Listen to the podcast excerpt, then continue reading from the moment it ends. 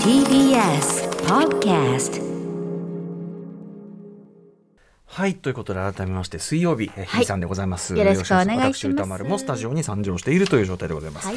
日比さん今日もねストレートニュース、テレビで見てみましたねはあお疲れ様でございますありがとうございます我々でね緊張感走るんでしょうしいねやーまだまだやっぱり慣れなくてですね、はい独特の緊張感、うんうん本当に直前あうのん本番の本当に23分前までニはいュースが入ったり出たり入ったり、今日はだってほら阿蘇山の噴火なんかもあったりしうて、んそうさなぞんかですしバタバタしてたことでしょう、にうん読みながら阿蘇さんのその情報が入ってきたので、うんはいはいちょっとバタバタしながら、ねえはいでもねやっぱね各局見比べてると、ええあのこの間の地震の時もそうですけどやっぱねあの TBS はね報道早いですよね。ああそう言っていただけると、早いしええっと、編成がパッと変わって、ええ例えばその特別番組とかになるのも圧倒的に TBS 早かったですこの間の新時とかあよくあそう、うんそれはそれはさ最すがやっ初にぱ報道の TBS というか感じがいたします恐し縮でございますあともうなんていうかなそのストレートな後半報道の日比さんもやっぱバッチリでございいやますーね、もさすうもう内心はね、がにうん、内心ドッキドキでまあね緊張するけどねそうなんです。お天気のコーナーになると一気にちょっとこうまた、い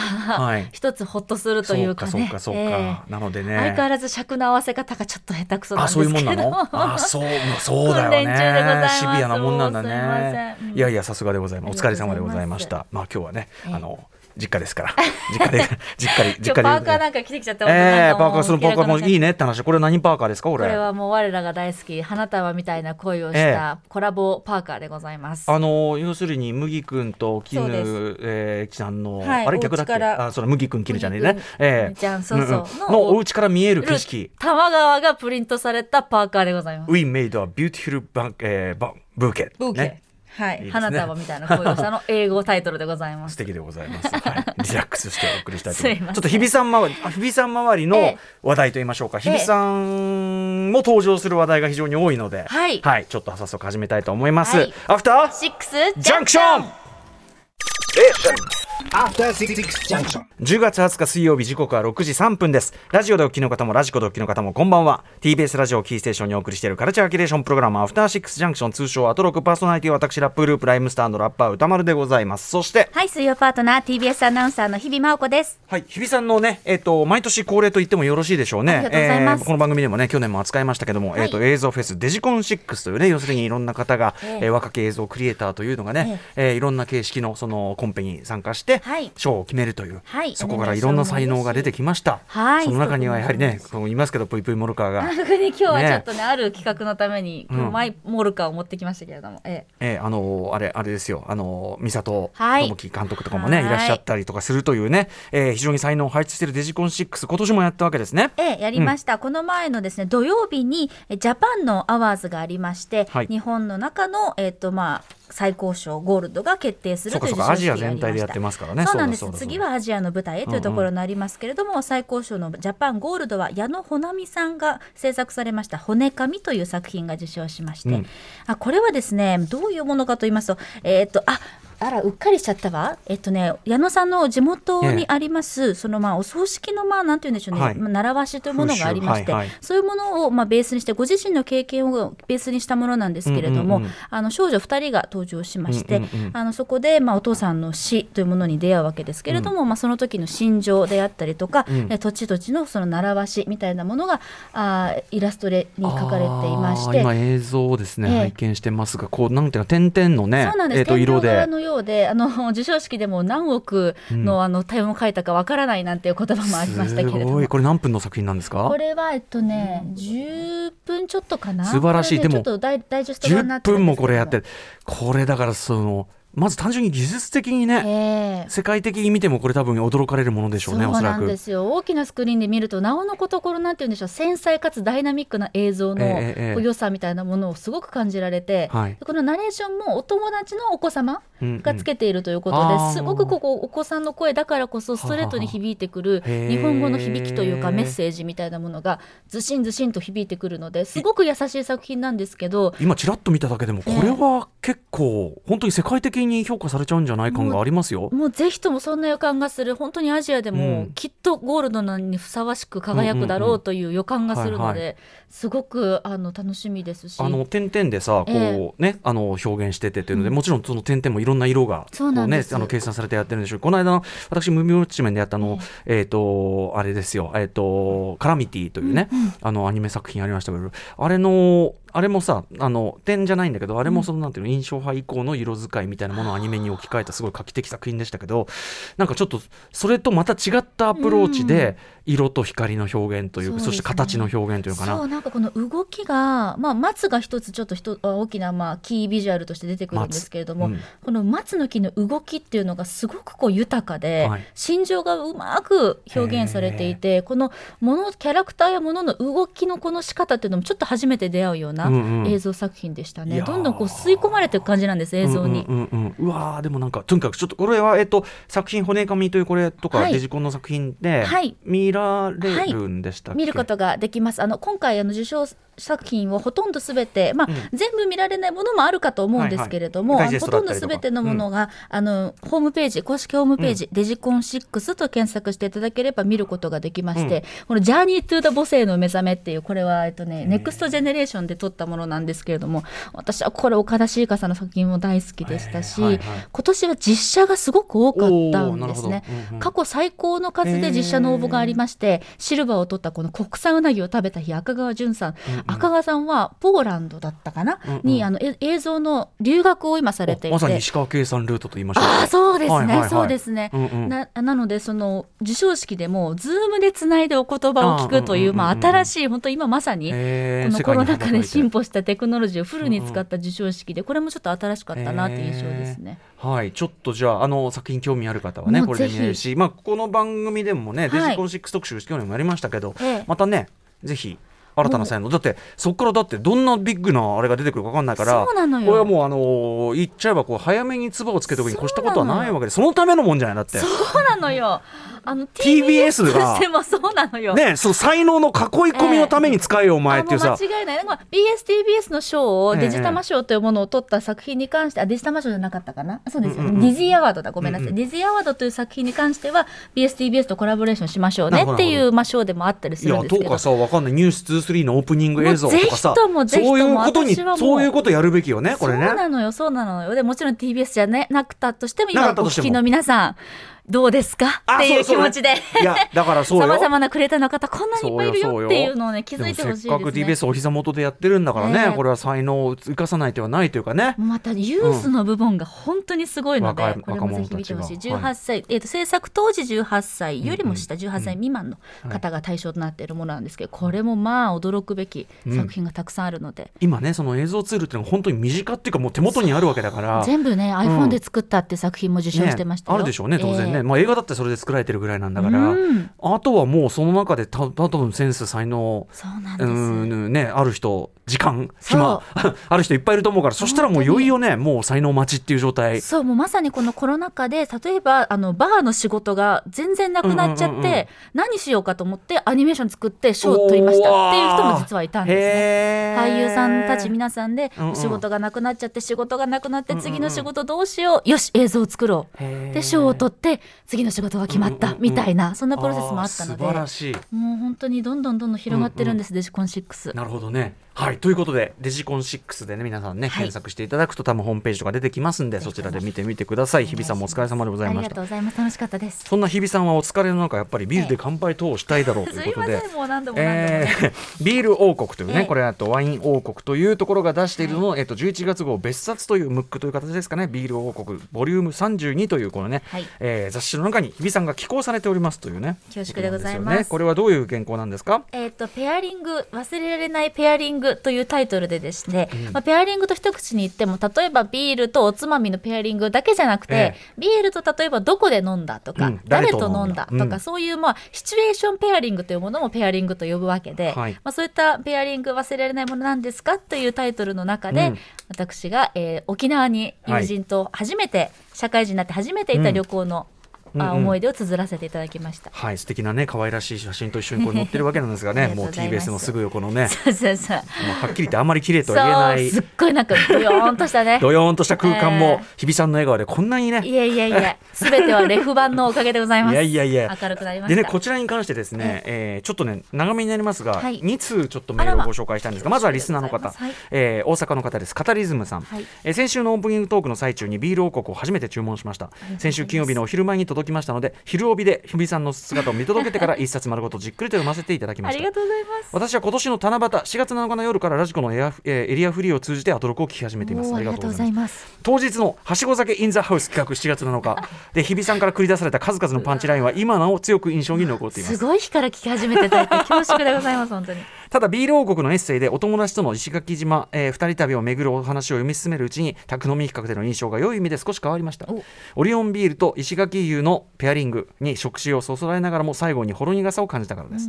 新人アナウンサー時代の夏休み中のお話をエッセイで打ち明けていただきありがとうございましたちらこそ日比さんのお時間とお気持ちに余裕がございましたらお酒にまつわる他のエピソードをご自身のノートやジンで少しずつでも綴られてみてはいかがですか読みたいと、えーいつか日比さんが「飲酒は総合文化」というタイトルで本や連載コラムを抱えることをアトロクでの宅飲み企画とともども、えー、密かに期待しております、えー、次節からくれぐれもご自愛くださいませあというりがとうござ提い言あまりす。がとうございますカタリズムさん、嬉しいです。でね、まあ、はいでもまさにそのラジオでそのええ飲酒企画における日比さんのですね、はい非常にこうね水を得た魚と言いましハょッうかスル、ハッスル。うん、ハッスリングぶりハ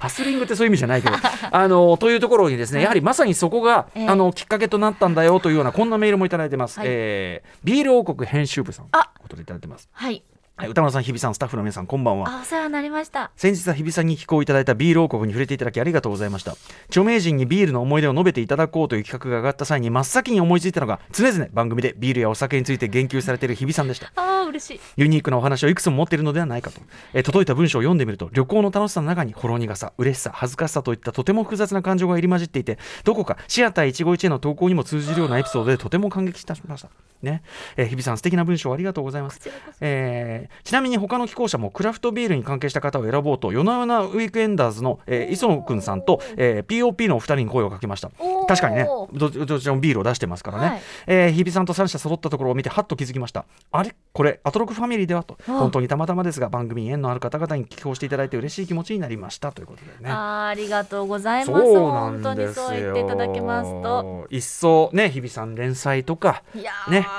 ー、もう、いや、文章は本当に稚拙なものいで。や何をおっしゃいます大変日比おさん恥ずすかしごいあんですけれどものなんていうかな端正な文章を書かれると思いますしねいやいやいやちょっと半分泣きながらもう書いてましたよね、友人との思い出を感情がね蘇ってじゃあだからこそのいいちょ文っと章えなんもじみゃながい強くて申し訳ないんですが。日比さん、えー飲酒は総合文化タイトルはちょっとねあれかもしやれでまもせん結構いいと思います。えーいいかもしれません よねぜひぜひちょっとね各、はいじゃあ出版社の方こちらもねあらおまあ。待ちしている次第なんでいつごでざいもますいとつ。でも大丈夫です。そんな日比さんのね、はいえービールとのペアリングと言いましてはですね、まあ、ええビールと限りませんが、はあえーペアリング、ええねえー理想のペアリングこれはやはりシャラメということになありますらまあ大変それはもう、まあペアリングです ね。何を言ってるんだデューン砂の惑星主演作が現在公開中なんですがはい今日まさもう話題に沸騰あの砂の惑星特集でね、ええーえそういうのちさんをお招きしてすあの原作のその砂の惑星という小説とその映像作品の影響についてお話を伺うわけなんですが、昨日ねあのーそのえっ、とデューンのそのなんだプレミアというかね、はいあれであのーレッドカーペットなのかなそのえっ、とゼンデイヤと一緒にティモシー・シャラメが素敵なキノコ柄のスーツで現れました、ねえその話をまあ宇垣さんと盛り上がったわけねですよ。さすが美里様。でね、えっとそれに関して、はいラジオネーム笹さん、えー火曜のオープニングでもお話お話しされていたティモシー・シャラメの水色とクリーム色のキノコスーツですがこちらはステラ・マッカートニーのものになりますなるほどなるほど、えー私はティモシーのお洋服よウォッチャーなのですが、えっとティモシーは専属のスタイリストをつけていないそうですなんですって最近のデューン関連のお仕事ではステラ・マッカートニーアレクサンダー・マックイーンプラダなどのお洋服にカルティエのアクセサリーを重ね付けすることが多くいつ見てもそれ可愛いとティモシーが眩しいとファンを喜ばせてくれていますということなんですよね。なるほどね。うーんあそうなんだ。なんかでもステラマッカートニーさんこういうさ柄とかさ色とかがすごい印象的な、基本セットアップですよねやっぱねそうですよセッね。トアップに、うんえっと、全体が細身だったり、ええすあの裾だけちょっと細くなってるようなシェイプされてるようなパンツにでやっぱブーツとか合わせることが多いですよね。そうシンプルなね黒のブーツとか、真っ白のブーツとやっぱか細身だからそそうのシュッとしたこのさラインが綺麗に出るわけよ。シャラメフォルムゆえに、シャラメフォルムこのあと結構首が詰まってるお洋服も多いんですよねちょっとうんうハんイネ確かックに気味っていうシか、ャツもさこのノーカラーだけどこう上まで止めてそうそうこれがまたさきっと彼の首からこう頭にかけてのこのさ顔が小さいからまたそうこなのよの首からのラインがこうクッと生きてそうなのよ、うんでさらにちょっと鋭利な顎がはいはいよはいり際立つんですよね、顎はやつはなんていうかな顎で切るつもりでしょ うね顎で顎で切って切って切りまくる気をつけてみんな所存でしょうね気こをれつけてね。確かにこのだってさその今回のねんキノコスーツ着たシャラメ、うん ね先輩が聞いてるなってね、うん本当にねここのさシャラメのもう見てこの目線目線もなんつうかこのもうさ今なんていうのなんだろうなんつうのこれその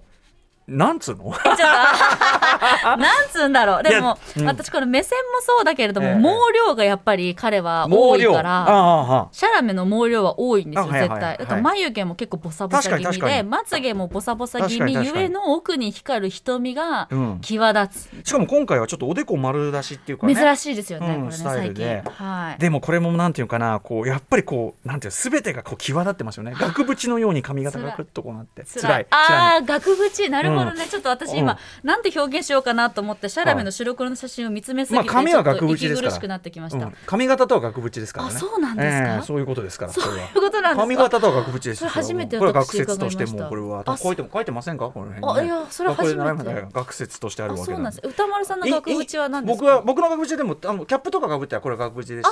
サングラスも一種の額縁というかねあなるほどねあのなんていうか異色の展示とかこれ取ると本当にもうなんええかむき出しの美術なんていうかなむき出しのあ俺まあでもそのまあそれはいいじゃん私のこと はいい私のことはいいねだからその額縁だから額縁によって中身がいくら良くても台無しになることもありますがゲロあ確のかに、ティモシーシャ・シャラメさんはやっぱりそのシャごラメさんね自身のその顔という絵画の生かし方をよくご存知そうなのよあとこのデューンのええこのポスターたちも全体的に横側が多くて、はいはいはいやっぱりその髪鋭を利鋭利な鋭利な顎と顎と額縁としての多分髪の毛というのを髪とちゃんとデューン側もはい生かされてるデューンガーもデュガーもーンガーも100も承知ではいおそらあく、ーうんやってると思います、ちね、なみに今日あの日比さんはまあ今日の特集ねええあの添野さんの話を伺うという我々もあるんはでいあえてのねそうあなえんですての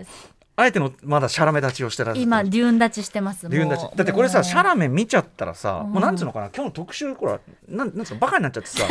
バカになっちゃってダメじゃんもう全然そのそう原作がどうとかさそうそそうういそうう話入ってこない可能性ああるものんもうね。語彙力は失われるだけなので、うんやっもぱうりソランジをこう入れちゃってる状態っていうんですか ねこれそはうね。そうそう、ええなのでやっぱりさすがにちょっとあの本当にデューンについて知らなさすぎて、うん、あじゃあこれは入れていただくとちょうどバランスがいい特集になると思う多分理性をようやく取り戻した状態で劇場に足を運べると思いますそうではねいそんな日比さんねシャラメが足りないようなんで私がシャラメ立ちポーズをちょっとねあ出たこれはね本当にね 特徴されてるのよラジオラジオの皆さん何 にも何にもピンとこないと思いますけどさっきからずっと俺シャラ メ立ちシャラメ立ちからの90年代ラッパーポーズ っていうそういう芸をねずっと披露してたんですよそうねシャラメ立ちに関しましてはそうちょっと斜めまあ斜めまあ35度ぐらい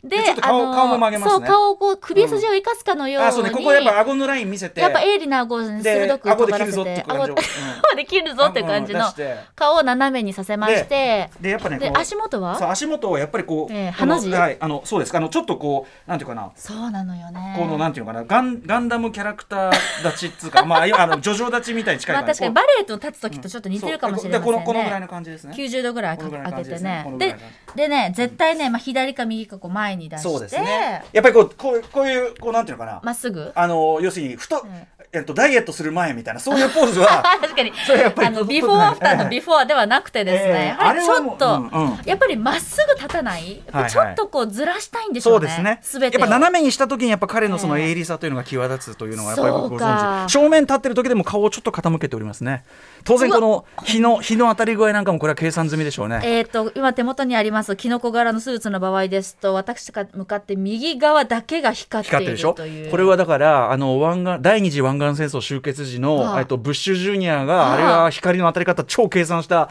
会見をしたと思いますが以来のはあ、ええ以来の計算づくの日光かと思いますはあ、ね。歴史に残るあーあえもうこれ以上あもうねダメ身がないと判断される。メニュー紹介いってみましょう。 はいこの後すぐはカルチャー界の気になる人物動きを紹介しますカルチャートークのコーナーこちらもやはり光り方にはもう最強のこだわりをお持ち自でいららっしゃい光をます発していこうということです。はい、今夜は関連上等。電子工作ユニットギャルデンから京子さん登場です。材料の買い方も道具も用語もわからない超初心者でも取りまつなげば大体光る超手上げな電子工作ご紹介いただきます。あのギャルデンのお二人が本を出されてね、ええバイブス点上げサイバーパンク光り物電子工作 という凄まじい本を出されてこのタイミングでのご,、ね、ご出演でございます、はいそして7時からは日帰りでライブや DJ プレイをお送りするミュージックゾーンライブダイレクト今夜のアーティストはこちら結成10周年を迎えまさに本日10月20日に10枚目のオリジナルアルバム「クロニクル」この「クロニクル」はこう×でまた点になってるというね、先ほどの X になってる、えークロニクル」を発表発売されます「フォックスキャプチャープラン」とにかく多作な皆さんがまたまたフルアルバムを引き下げて登場ですそしてはい、7時40分頃からは新概念提唱型投稿コーナー、あなたの映画館での思い出や体験談をご紹介、シアター一期一会です。そして8時台の特集コーナー、ビヨンドザカルチャーはデューン砂の惑星をより楽しむためのデューン一夜漬け特集 by 添野千世さんはい、先週金曜日公開しました SF 超大作ドゥ、ドゥニ・ビルヌーブ監督のデューン、砂の惑星。